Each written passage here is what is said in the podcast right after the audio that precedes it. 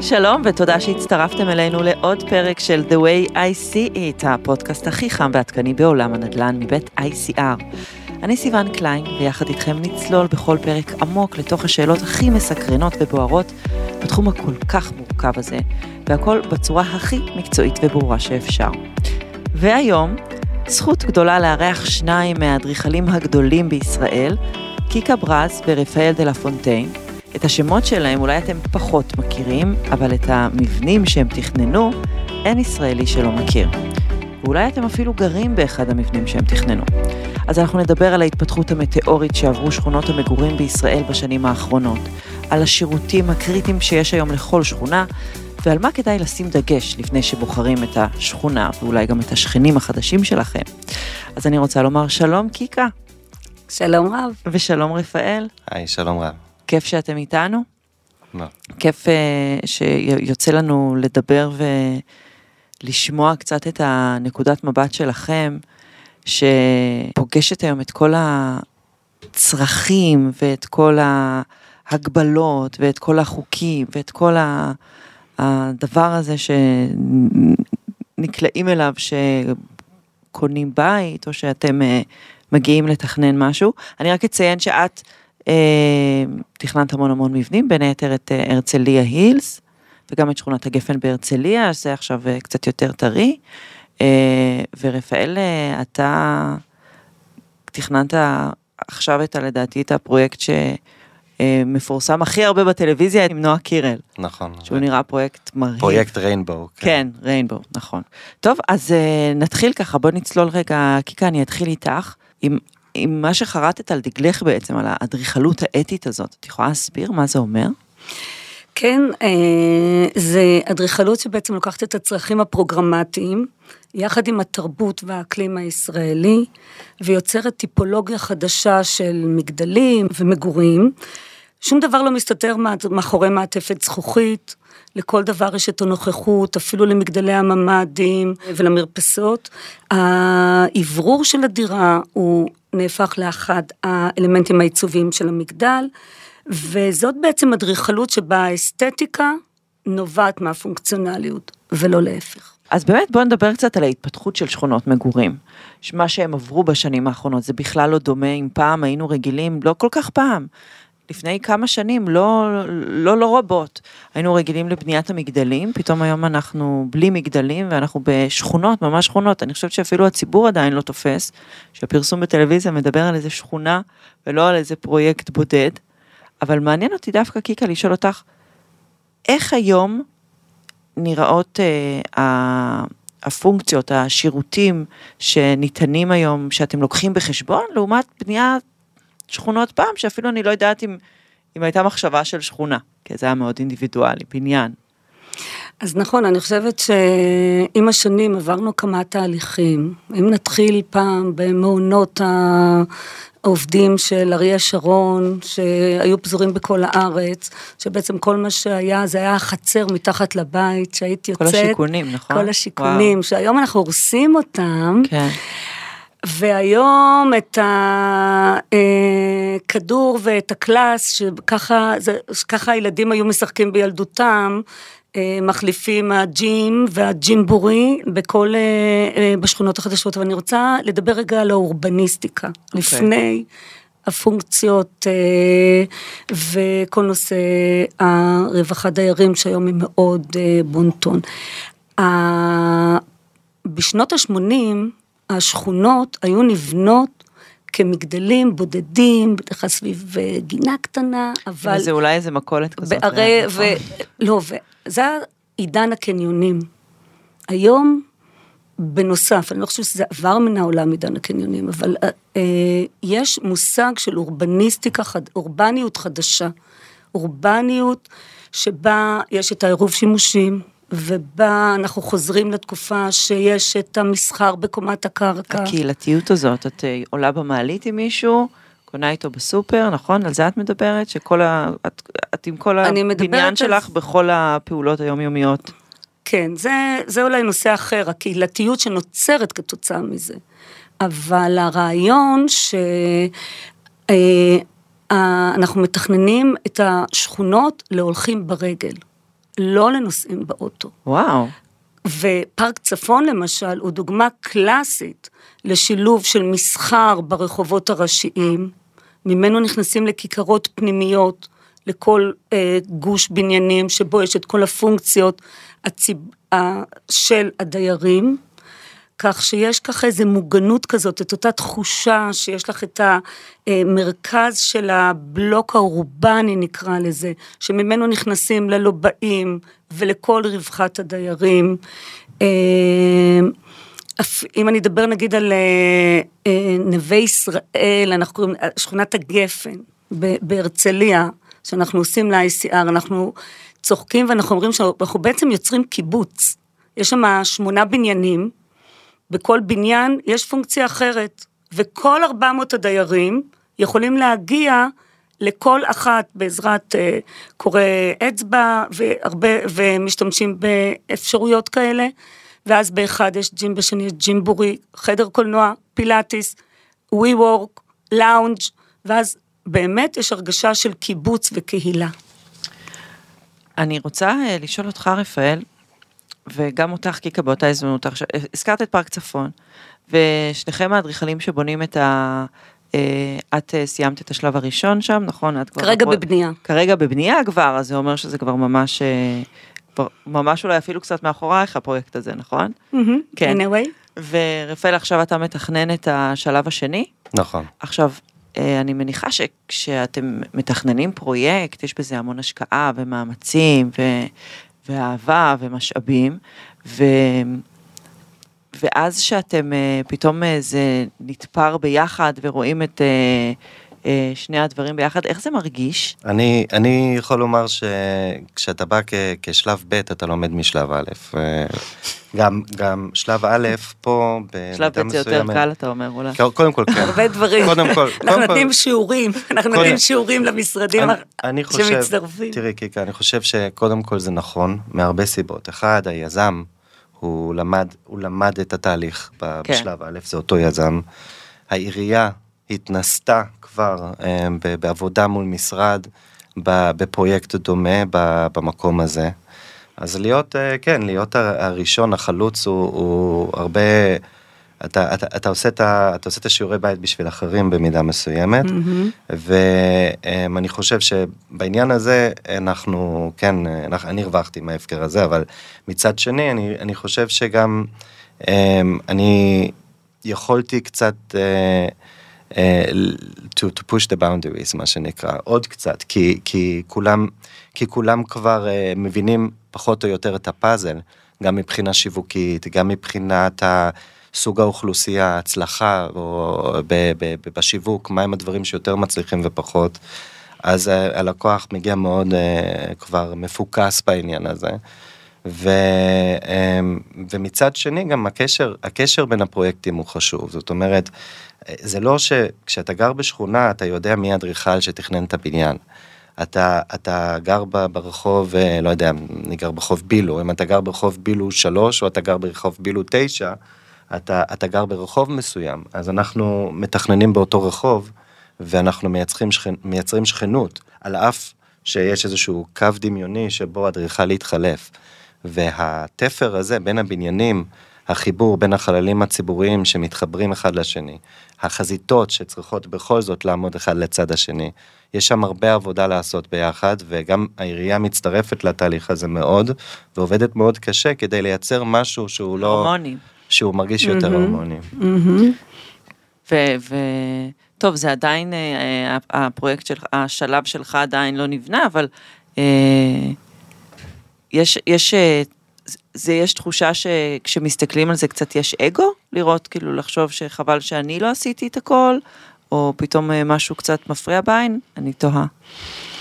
אה, אני נטולת אגו, אז אני לא חושבת שזו שאלה רלוונטית לגביי, אני שלמה עם מה שאני עושה, אני מתאימה את הפרויקט שאני מתכננת למקום שבו הוא נמצא, כמו שאמרתי בהתחלה, המקומיות, הישראליות, התרבות והאקלים הם אה, לאורם אני מתכננת, ולא, אני לא, אני תמיד אוהבת את כל הפרויקטים שאני עושה ולא... קודם כל הפרויקטים הם מאוד גדולים, זה לא שבו... זה לא שאם הייתי עושה את שני השלבים אז אה, זה היה יותר טוב למשרד שלנו. במידה מסוימת יש איזשהו גבול שאתה אומר אה, זה טעם, גבול טעם הטוב. גם אני חושב שהמגוון האדריכלי ב- בישראל הוא אחת הבעיות הגדולות. מגיעים לשכונות ורואים הרבה הרבה בניינים שנראים אותו דבר. או, מה אתם חושבים על זה באמת? כי זה באמת, זה באמת משהו שקרה בשנים האחרונות. ולדעתי זאת, ולדעתי זאת ברכה שמשרדים טובים, מייצרים קלאסטרים, אני קורא לזה, לא, לא בניין בניין, כי זה כבר בלאגן, אבל לפחות בוא נגיד סדרה של בניינים ואז עוברים לסדרה נוספת. כן, זה נכון. ואתה כן. מייצר איזשהו צביון, חוץ מזה שאני לא חושב שהחזית, בוא נגיד של הפרויקט שלנו, תיראה טוב אם אתה מותח אותה עכשיו ל-50 בניינים. ברור, אז, אה, ברור. יש משהו. דווקא יש איזה, מייצר איזה משהו בוטיקי יותר, נכון? פתאום זה נראה בוטיק קצת, וזה נראה בתוך בטח, השכונה הרוויה הזאת והגדולה. בטח, כן, זה מאוד היה חכם. מצד ה-ICR לחלק את זה, בעצם חילקו את זה לשלושה אדריכלים שונים, כל אחד עשה בסביבות 500-600 יחידות דיור, זה בהחלט זה מספיק המון. לאדריכל אחד אה, אה, להביע את עצמו, והאמת שאנחנו רואים לאחרונה, אני לא יודעת אם אתה מסכים איתי, אה, שתוכניות, בדרך כלל אנחנו, מעבר לתוכנית בניין עיר, יש אחרי זה תוכנית עיצוב אדריכלי, אה, שאנחנו מקבלים כהנחיה, זה, על זה דיבר קודם אה, אה, רפאל, שמאוד, יש עכשיו טנדנסי אה, לדרוש שונות גם בתוך מתחם שמתכנן אותו אדריכל. אני חווה את זה במקומות אחרים, כך שבאמת הנושא של השונות והמגוון והבוטיקיות, כמו שאת אומרת, זה אה, כן. מה שמקובל היום, לעומת אותן שכונות שלא יכולת להבדיל בכלל. עדיין, את יכולה לנסוע בהמון המון מקומות, וזה נראה ככה, זה באמת אה, שינוי מרענן. כן, אבל את יודעת, כל מה שכרגע במרכז, מהר מאוד מגיע גם לפריפריה, נכון. אם אנחנו מדברים על אה, שונות בין שכונות מגורים במרכז, ורחוק יותר מהמרכז, אני חושבת שהדברים... מתחילים להיות מוטמעים ועוברים הלאה. אז זהו, אז דיברת על המרחק הזה, אתה עבדת המון שנים גם בארצות הברית וגם בשוויץ, ואני תוהה אם בונים שם גם ככה. אם יש שם את הבנייה הרוויה, יש שם שכונות, יש שם מרכזים מסחריים, עם השינויים האלה שישראל עוברת, גם קורים בעולם. כן, אני, קודם כל, הייתי עכשיו לאחרונה במילאנו, ויש שם פרויקט דומה אמ, מחוץ, ממש קצת מחוץ למרכז העיר, של זאהה חדיד וליבסקינד, אני לא יודע אם ראית אותו, את, את הפרויקט הזה, אבל אה, הוא, הוא מאוד הזכיר לי את ישראל במידה מסוימת, כי זה היה פרויקט דומה למה שאנחנו מתכננים בנווה גן. אדריכלים מפורסמים שקיבלו איזשהו cluster לתכנן אה, שכונה עם איזשהו DNA אדריכלי. אה, את הולכת ללונדון, אה, נניח תלכי לבטרסי, בטרסי זה היה אזור שהוא היה כולו מתועש ועושים שם פינוי בינוי לשכונה הרבה יותר מגוונת. אז יש שם כל מיני אדריכלים, אם זה פוסטר, או אם זה פרנק גרי, או אם זה כל מיני משרדים שלקחו איזשהו, בוא נגיד, 15 דונם או משהו כזה של, של קרקע, ויצרו איזה מין מיני, מיני שכונה. כן. בכלל שכונות סגורות, כן. כקונספט, זה משהו שדיירים מאוד מרגישים בנוח איתו, כי יש להם איזושהי תת קהילה. כמובן, לא שכונה סגורה, gated community שהיא נעולה והיא, והיא חוסמת בני אדם אה, שהם לא חלק מהקומיוניטי לעבור, אבל, אבל התחושה הזאת שיש איזשהו, יש איזושהי שייכות לאנשים לאיזשהו מקום, למשל אפילו המגוון האדריכלי, אם את חושבת על זה שיכול להיות מישהו שמאוד מאוד מתחבר לפרויקט שהמשרד אה, של קיקה תכנן לצידנו, יכול להיות שהוא בכל זאת אה, אה, רואה בפרויקט שלנו כפרויקט אחר. וקהילה אחרת, ולדעתי זה גם מושך אנשים אחרים. העיצוב אפילו של, ה, של הפרויקט יכול למשוך אנשים צעירים פתאום, או העיצוב יכול למשוך אנשים עמידים יותר, או זה יכול למשוך אנשים מבוגרים או צעירים. אז, אז בכל הסיפור הזה אני חושב שאת רואה את זה בעולם גם, את העניין הזה של ה communities, התכנון של ה communities, אז מה הם מחפשים? כיזמים. מה, מה, מה הם מחפשים? מה דיירים היום מחפשים בתוך הקהילתיות הזאת שאתה אומר? אה? אני חושב שלמשל פה, אני חושב על עצמי. אה, אני חיפשתי דירה ו, ואני חיפשתי עירוניות, אני עברתי למרכז העיר. עכשיו, מה חסר פתאום? פתאום חסר לך שמיים, חסר מרחבים. לך... שמיים. ש... חסר לך מדרכה, חסר לך מקום שקט, חסר לך המון דברים שהעיר לא יכולה לספק. היא מספקת תרבות, היא מספקת עניין, היא מספקת נגישות, היא מספקת diversity של בני אדם, אז הרבה הרבה עניין, ומצד שני, פחות נוחיות. עכשיו, מצד שני, עוברים למקום כזה, ואתה גם לא רוצה... אני, אני, אני אגיד, דיברנו על צהלה, או דיברנו על מקום כמו רמת אביב ג' או מקומות כאלה, צריך להחדיר בהם עירוניות מסוימת חזרה, כדי שגם כן. אנשים לא ירגישו שהם איבדו איזשהו קשר.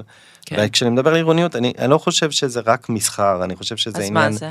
זה, זה, זה תרבות, זה איך שהגני ילדים עובדים, זה איך שהבתי ספר משולבים. אבל איך אתה מכניס באדריכלות את ה... זה תוכנית בניין ערים, זה תוכנית... את התרבות רק באומנות, או שיש עוד דרכים להכניס תרבות? כן, ברמה, תראי, השכונות שאנחנו מתכננים הם חלק מעיר. ודוגמה טובה למשל פארק צפון, התוכנית הכללית מחלקת את האזור הזה. יש בתי ספר, יש גני ילדים, יש מתנ"ס, יש אפילו בית דיור מוגן, כלומר אפשר, יש את כל הפונקציות האלה, אבל מה שחשוב שהן קרובות. ולא צריך לנסוע בשבילם, כן. וזה גדולה של שכונה טובה. פארק צפון למשל יושב על, הקצה שלו זה פארק מטרופוליני ענק, שמגיע עד לצומת גלילות, והוא מתוכנן מקסים, וזה בעצם הריאה הירוקה, ש...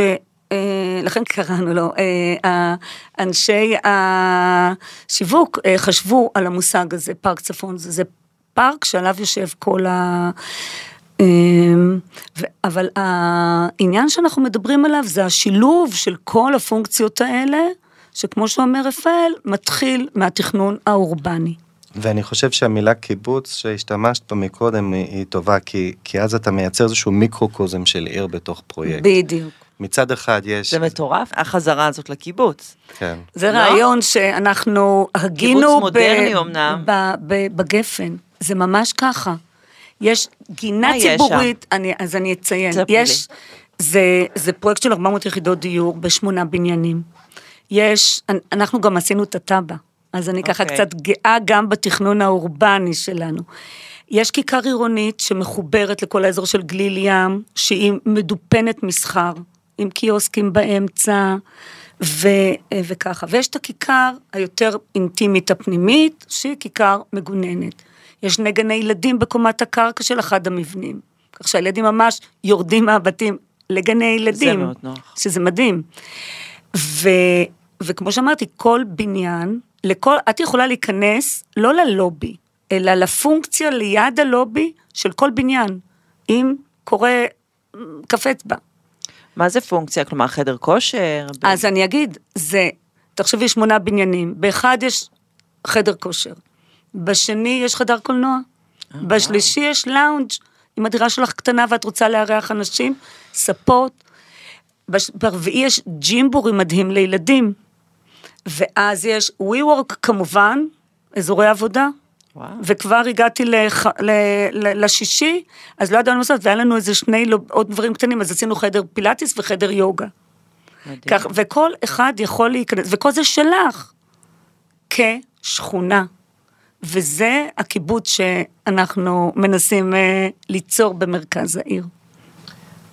וואו, אני חושבת, טוב, זה, זה, זה, זה מטורף היום, הדברים שאפשר אה, לקבל אה, בבניינים ובעירוב שימושים הזה עם המסחר. כן. זה פשוט... האמת, עוד, עוד פרויקט שאני חושב עליו, שהמשרד שלי מתכנן, הוא מידטאון ירושלים, בכניסה לעיר. הוא גם כן יצא לשיווק בקרוב. זה פרויקט של ענק, של איזה 150 אלף, 170 אלף מטרים. אה, שם יש אלף דירות, יש משרדים, יש בית ספר, יש אולם ספורט, יש גני ילדים, יש מעונות יום, יש שני בתי מלון, כל זה בפרויקט אחד. והרעיון וה, הזה של לעשות תב"ע מלכתחילה, שחושבת על, על כל הצרכים, אתה צריך עתודת קרקע גדולה מספיק. אה, ו... היופי בכל מקרה זה למצוא את המידסקייל הזה בין תכנון ערים לבין uh, תכנון פרויקט. זה לא קורה הרבה שיש ליזמים את העתודה הזאת של קרקע. אבל זה קצת מרגיש שזה קורה עכשיו יותר ויותר, כאילו נכון. מישהו השכיל אחרי 70 אה, שנה לתכנן בצורה יותר אה, רחבה את החיים שלנו בכל המקומות, נכון? ולא פרטני, אפילו ברמת התמ"אות, שאם פעם זה היה אה, בניין אחד שעושים לו הריסה ובנייה או שיפוץ, היום כבר רוצים שזה יהיה כמה בניינים ביחד, שזה מאוד מאוד חכם. אבל אם אה, אנחנו נכנסים רגע לרזולוציות קצת יותר, אה, נגיד אה, במיקרו, בדירות, הפונקציות השתנו גם שם? כלומר, פתאום אם היינו רגילים, אני יודעת שבמשך השנים היינו בחללים סגורים ופתאום הכל נפתח, נכון? היום יש איזה שהן מגמות חדשות שאתם מתכננים את הדירות? אנחנו למדנו הרבה מהקורונה, בתקופת הקורונה, אנחנו חשבנו שצריך אפילו למסד את זה בחוק, שיוכל להיות עוד, תוכל להיות עוד פונקציה בבית, מעבר לכמות החדרים, כמו אזור עבודה. אבל אה, שנתיים אחורה אנחנו מבינים שאנשים חוזרים למשרדים וכל הרעיון, אה, אני חושבת שבהחלט מספיק אה, אם הפונקציות תהיינה בקומת הקרקע. כן, חלל עבודה זה דבר מדהים לעשות בבניין, זה... חללי עבודה, אנחנו, היום זה סטנדרט. מפנה לך את הבית מהשיחות עבודה האלה. היום זה הסטנדרט, כל בניין עושה לעצמו. זה סטנדרט? זה מדהים. בהרבה מאוד פרויקטים, זה כבר לא חדר יום הולדת, אלא אזור WeWork למטה, אנחנו מסדרים עמדות עבודה. מדהים. חיבורים uh, למחשבים, ואפילו חדרי ישיבות קטנים. שזה גם אדפטציה, נכון? זה התחיל בחדר כושר ובריכה שהיו ה must־ים, ב, ב, נגיד לומר, לפני 20 שנה, 30 שנה שהתחילו לבנות, פתאום זה חללי עבודה, יוגה, פילאטיס, ג'ימבורי. ג'ימבורי לילדים, must. שזה גם נשמע... אבל זה אפשרי רק בשכונות. כן, ברור. בית, מגדל כן. בודד. אין לו מקום. יכול לתת חלק מהפונקציות האלה, אבל לא, לא את הכל. יש עוד עניין ש... יש מושג שנקרא rooftop, שהיום הוא קצת אה, נכנס, כי הטיפולוגיות שהתפתחו בשנים האחרונות בכל השכונות, זה לא רק מגדלים, אלא מגדלים ובנייה מרקמית, נמוכה. שזה okay? אוקיי? נחמד. ואז נוצרים גגות. אה, בערך בקומה שישית, שביעית. ואם לא משתמשים בה לבריכת שחייה, כמו שהרבה פעמים זה קורה, פשוט משמשים את זה כ rooftop לכלל הדיירים, שהם יכולים לעלות לשם ולהרגיש שאתה במקום פתוח. זה אגב מאוד מאוד מקובל בניו יורק, בניו יורק תשאלי את כל החברים של הילדים שלי, אם יש rooftop בבניין, במגדל בניו יורק, זה יתרון מאוד מאוד גדול, כי אתה יכול להזמין את זה ולעשות שם מפגש, לא רוצה להגיד מסיבה, אבל מפגש אה, כלשהו. טוב, אני כאילו, זה גם קצת ממה שאמרת, שקצת לראות שמיים בתוך העיר, קצת אה, לנשום את האוויר, אה, לקבל פונקציות אחרות, זה גם אה, אפשר לקבל את זה באמת אה, בגג נמוך. אפשר לקבל את זה, אז היום... מאוד מקובל את, היום. באמת יש דגש יותר על בריאות, שדיברתם על פילאטיס ויוגה, ומה אם נשאר מקום קצת לשטחים הירוקים שדיברת? דיברת רק את, את אה, רמת אביב הירוקה ונווה אביבים, נשאר, יש אה, ריאות ירוקות כאלה, שבילים? תראי, בנובה השלד, בוא נגיד, כן, אם הייתי עושה לך סקיצה עכשיו, הסקיצה הראשונה שלי הייתה החלל הירוק הזה. הבניינים הייתה כמעט נגזרת, הנגטיב של אותו חלל. וזאת, כשדיברתי על מה אנחנו מביאים, מהו הרעיון, זהו היה הרעיון. אני, אני חושב שהבניינים הם בעצם מחבקים את החללים האלה, ומייצרים אה, מגוון של חללים חיצוניים. הסמטאות, החצרות, הגנים, אה, ש, שהרשת הזאת שנוצרת שם זה יוצא, יוצא דופן לפרויקט. אה, ובהחלט, בהחלט סיבה, סיבה לעזוב, לעזוב את העיר במידה מסוימת. בעיקר בגלל שאתה קרוב לעיר, בעיקר בגלל שבאמת יש לך את כל הצרכים הנוספים ואתה לא מרגיש שאתה צריך להיכנס לאוטו בשביל אה, לאסוף משהו, בשביל, בשביל אה, לפגוש מישהו. אז אה, אני חושב שנובה, נובה הוא... כשהתעניינתי לעשות את הפרויקט הזה, כי לא יוצא לי לעשות הרבה שכונות אה, פריפריאליות במידה מסוימת, אני יותר בתכנון מטרופוליני, זה היה אחד הערוצים שרציתי לבחון, שהאם אפשר לייצר את אותם חללים שכל כך חסרים בתוך העיר, במרכזי הערים, ב... אני, אני מתכנן כרגע מגדל ש, שהוא 450 מטר גובה, וואו. ו, ו, ושם האתגרים הם אחרים לגמרי, הם אחרים לגמרי, כי, אבל פה דווקא סוף סוף האתגר הזה לא קיים, פתאום יש את האפשרות לעשות את זה, פתאום אפשר לייצר את, ה, את, ה, את הטעם של פעם, אבל באיזשהו באמת מתיחת פנים משמעותית. ש, שבא לך לגור שם, שבא לך להיות חלק מהדבר הזה, ולא שאתה צריך לנסוע שעתיים בשביל אה, להגיע למקום הזה שבו זה מתאפשר, ו, וגם המסחר לא מתוחזק טוב, והחללים המשותפים האלה לא מתוחזקים טוב, כי אין קהילה חזקה. קהילה חזקה בסופו של דבר היא זאת שתקבע איך הפרויקט הזה מצליח. אתה יכול לתכנן אותו הכי טוב שיש. היזם יכול להשקיע את כל האמצעים והעירייה יכולה להשקיע את כל המאמץ. בסוף הקהילה שמגיעה היא זאת שמחיה את המקום ומשמרת את המקום, את המסחר שבמקום. אז uh, אני חושב שצריך לכוון יותר גבוה בשביל ש, שהדברים האלה יצליחו. זה כן, כן. טוב, זה בסוף אחר כך זה נמסר וצריך uh, לחיות את החיים שלו.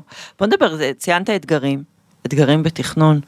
בישראל אני חושבת שיש המון אתגרים, אנחנו יודעים כמה זמן לוקח בכלל להוציא היתרים, מהרגע שאת, ולפעמים גם אין תב"ע כמו שאמר, צריך אה, לעשות את התב"ע בכלל לפני שיש אה, איזה שהם אישורים, ואז הכל משתנה. תספרו לי קצת על האתגרים, עם מה אתם... אה, עם מה אתם צריכים להתמודד? זה מתחיל כבר אצל היזם. היזם רוצה לעשות מעל ומעבר, הוא רוצה לעשות למקסם, את הכי טוב, כן. את הכי טוב שיש. אני לא, לא חושב רק למקסם. הוא, הוא, הוא, הוא רואה בזה כאתגר אה, יוצא דופן כל פעם מחדש, ו, וזה גם מה שמלהיב לעשות עבודות בארץ. אה, הרבה פעמים כשאתה עובד בחו"ל, אנשים מסתדרים עם המסגרת שניתנת להם. Mm-hmm. אה, כשתכננתי בשוויץ, אני זוכר שתכננתי בניין. ברחוב בבאזל, אה, בניין קטן, אחד הקטנים שתכננתי, ושישה, לא יודע, זה היה שש קומות עם, אה, עם אולי 15 דירות, אבל במקום מאוד יוקרתי, בלב העיר. ו, ו, ותכננתי, הצבתי את זה, הראיתי את זה ליזם ואמרתי לו, נו, מה אתה חושב? אז הוא אומר, שמתי לב שהבניין שלך הוא שש קומות, וכל הבניינים ברחוב הם חמש קומות, החדשים. אז אמרתי לו, כן, אבל בדקתי את זה, מותר לך לבנות את השש קומות, זה מוסיף לך עוד שטחים, מוסיף לך עוד דירות, אמ, זה נראה יפה. הוא אמר לי, כן, אבל אני לא רוצה, לא רוצה להיות יותר גבוה מהשכנים שלי. אז אמרתי, למה? אז הוא אומר, זה לא נראה טוב. עכשיו, הדבר הזה הוא... כן, אולי אה, צניעות. קשה אה, ללמוד מזה, אולי קשה... אה, כן, ישראלים צריכים ללמוד קצת צניעות. לא, לא יודע אם זה צניעות, אני חושב שהאתגר האתגר הכלכלי בארץ הוא מאוד מאוד גדול. בשביל להצליח לעשות את הדברים פה, האמצעים והקושי, באמת לא נותנים מספיק קרדיט לדעתי פה ליזמים, את הריזיקות שהם צריכים לקחת ב, ב, בעמדה שהם נמצאים, בלוחות זמנים שהם אה, עומדים, ואז זה חוזר חזרה לרישוי ולנושאים האלה, שכשדברים פה נתקעים, אה, נניח שכר טרחה של אדריכל הוא, הוא, הוא מינורי אל מול עיכוב של פרויקט שכזה, העלויות של הליווי הבנקאי בסביבה היום, וה, אז, אז פתאום יש, יש כזה לחץ, כזה לחץ לקדם את התהליכים. ולרוץ מהר, ומצד שני אני גם מעריך מאוד את העמדה של העירייה, שלא רוצה לעשות טעויות, כי גם קרקע היא נהיית באמת יותר ויותר נדיר למצוא עתודות קרקע. ו, וחשוב לעשות את הדברים בשביל איזשהו sustainability, שהדברים יישארו גם במקום ולא ייבנו ל-50 שנה וייבנו מחדש.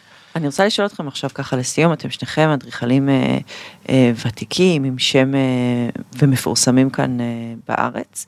אולי אה, גם אה, בעולם במקרה שלך, יש איזה חלום, פרויקט שהייתם מאוד רוצים לעשות, משהו שהייתם מאוד רוצים להגשים, עוד איזה מטרה שאתם אה, לא, לא הגשמתם כבר? נמשיך לבנות בארץ. את חושבת שיהיה עוד איזה שינוי? את יודעת, דיברת על הקיבוץ הזה של הגפן, שזה משהו שהם... עוד המצ... שינוי? המצאתם כן, ככה תוך כן, כדי התכנון, את כן, רואה כבר את כן. הדבר הבא? אני אגיד לך מה הדבר הבא לדעתי. הדבר הבא לדעתי זה שיהיה עירוב שימושים ורטיקלי, ותהיה בעצם עיר, אה, וואו. עיר ורטיקלית. אם את שואלת אותי, זה החלום, ולדעתי זה גם העתיד. ואת אוהבת את זה? אנחנו מתחילים, מתחילים uh, לעסוק בזה. זאת אומרת, זה ביום אולי שכל הפונקציות יהיו בתוך אותו בניין, החל מהשטחים הירוקים, שתהיה הפסקה כל כמה מקומות, ולתת אה, את האפשרות אה, לרופטופ, אבל בקומות שונות, ותראה, אין, אין מה לעשות, הכל הולך ומצטופף ועולה לגובה. השאלה איך עושים את זה. ועד עכשיו דיברנו על מגדלים שבקומות התחתונות שלהם, בין אם זה קומת הקרקע, בין אם זה הגג של המרקמי, אה, נותנים את, ה, את הפונקציות. אבל ביום שגם בית הספר וגם גני הילדים וגם הפארקים, כולם יהיו במסגרת אה, אותו מגדל, אני חושבת שזה יהיה בעצם עירוב השימושים השלב הבא. אבל אני חייבת לשאול אם את אוהבת את זה. אני אגיד השאלה ככה, אני... אה, זו שאלה תיאורטית, אם אני אוהבת את זה. השאלה אם, אם אין ברירה וצריך לצופף, אז איך? איך עושים את זה. יכול להיות שאנחנו עוד לא שם, ויכול להיות שאולי גם לא נהיה שם, אבל נראה שזה הכיוון. אם היום אין לנו פרויקט שבחלק מהמגדלים אין בו גני ילדים בקומת הקרקע, אז למה שגם לא יהיה אה, בית ספר? ו, וכל המבנה, כל המבנה יכול, אה, יכול להשתנות. את מבינה? כן. אז אם פעם דיברנו על מגדל, היום אנחנו מדברים על מגדל וכל מיני פונקציות בקומת הקרקע, אני חושבת שזה יעלה לקומות. וטוב שכך, יכול להיות מעניין. מעניין. רפאל, מה אתה אומר? קודם כל, אמ, אני מזמין אתכם לראות את הפרויקט. זה פרויקט שאנחנו מתכננים והוא יוצא לביצוע שנה הבאה, והוא פרויקט של 350 אלף מטר על תשעה דונם. מגדל של 110 קומות, לצד בארץ? מגדל, כן, מגדל של 72 קומות ומגדל של 60 קומות. Um, הפרויקט, הפיץ' שלך עכשיו זה היה הפיץ' של הפרויקט. לקחנו 160 דונם במילאנו, אה, של עיר, מרכז עיר, ודחסנו את זה לפרויקט לגובה. וואו. והאתגר הוא בדיוק מה שקיקה ציינה פה, זה שכבר אתה לא יכול לראות את זה כ... כ... אתה צריך לקחת את הציבוריות של העיר ולמתוח אותה, כמו, כמו פשוט להפוך את הסכמה ולהעביר אותה למעלה, ובמקום כבישים יש הייווי uh, של מעליות, והאם האם, האם אנחנו אוהבים את זה? זה... זאת זה, שאלה, זה, אם אנחנו זה, אוהבים את זה. אני חושב שזו שאלה טובה, אבא שלי שואל אותי את השאלה הזאת, הוא רואה את המגדלים, הוא אומר לי, תגיד, אבל אתה לא חושב שזה, שזה טעות, שזה בעיה? אני חושב שזה אה, מאוד רומנטי להישאר villages של, אה, של איטליה, בטוסקנה. אנחנו נמצאים באתגר אמיתי, אנחנו צריכים לעשות את זה יותר טוב, הכי טוב. הרכבת נוסעת, להגיע באוטו פרטי לפריפריה נהיה פחות ופחות הגיוני. אמ, אז יופי שיש שכונות כמו מה שאנחנו מתכננים, פארק צפון ונובה, מצד אחד זה מדהים וצריך לנצל את, ה, את, ה, את המקומות האלה, ומצד שני צריך uh, במרכזי הערים, בליבה של העניין, של המקום הכי נגיש בארץ, צריך ל, ללמוד לעשות את העירוב הזה ואת האפיון ואת האיכות חיים בצורה אחרת בתוך מגדלים גבוהים. ושכל אחד יבחר מה טוב לו וגם אני חושב שזה שלבים אני זוכר שעברתי למנהטן אה, לתוך דירה ממש קטנה עם אשתי אנחנו היינו בדירה כל כך קטנה ו... ובדיוק אנשים יצאו מהדירה, שם מוסרים uh, מפתח, uh, מי שעוזב את הדירה מוסר, מוסר את המפתח ואתה כן. נכנס לדירה. uh, ו, ו, ושאלתי אותם לאן אתם הולכים, אמרו אנחנו הולכים לברוקלין, אנחנו נמאס לנו מהעיר, אנחנו צריכים שמיים, אנחנו צריכים ירוק. ואני חשבתי וואו איזה משעממים האנשים האלה, אני נכנס לפה למטה, אני בוויליג', איזה עניין, איזה כיף, איזה הכל. שנה אחר כך אנחנו היינו בדרך החוצה, מסרנו את המפתח ועברנו לברוקלין, ו- ואני חושב שיש שלבים, שלבים, שלבים בחיים. כן, כן. ולא... שלבים בחיים, כן. צעירים מעדיפים להיות במרכזי ערים. נכון, לא ידעתי ששמיים זה פונקציה, כי אני כשגם כן אה, יצאתי ממרכז העיר, אני פשוט חיפשתי שמיים, לא היו לי שמיים. נכון. אני שמחה לשמוע שגם אדריכלים זה, זה, זה פונקציה מתבקשת, זה משאב שלוקחים אותו בחשבון בתכנון. אה, כן. אה, שכונות וערים. טוב, אה, אני רוצה להודות לכם על השיחה הזאת. תודה לך. אני חושבת שיכולנו להמשיך לדבר ולדבר, אבל אה, זמננו תם. זהו, היה לי מאוד כיף, אנחנו סיימנו להיום. תודה גדולה גם למאזינים והמאזינות שהייתם איתנו, אני ממש מקווה שהצלחנו לתת לכם ערך בפרק הזה, ואני מזמינה אתכם להצטרף אלינו גם לפרק הבא. בינתיים אתם יכולים להזין לנו בספוטיפיי וגם באפליקציות המוכרות של הפודקאסטים. וזהו, אז שיהיה לכם תודה רבה. עד הפעם הבאה. הוקלט באולפני אדיו, המשווקת את ספוטיפיי בישראל.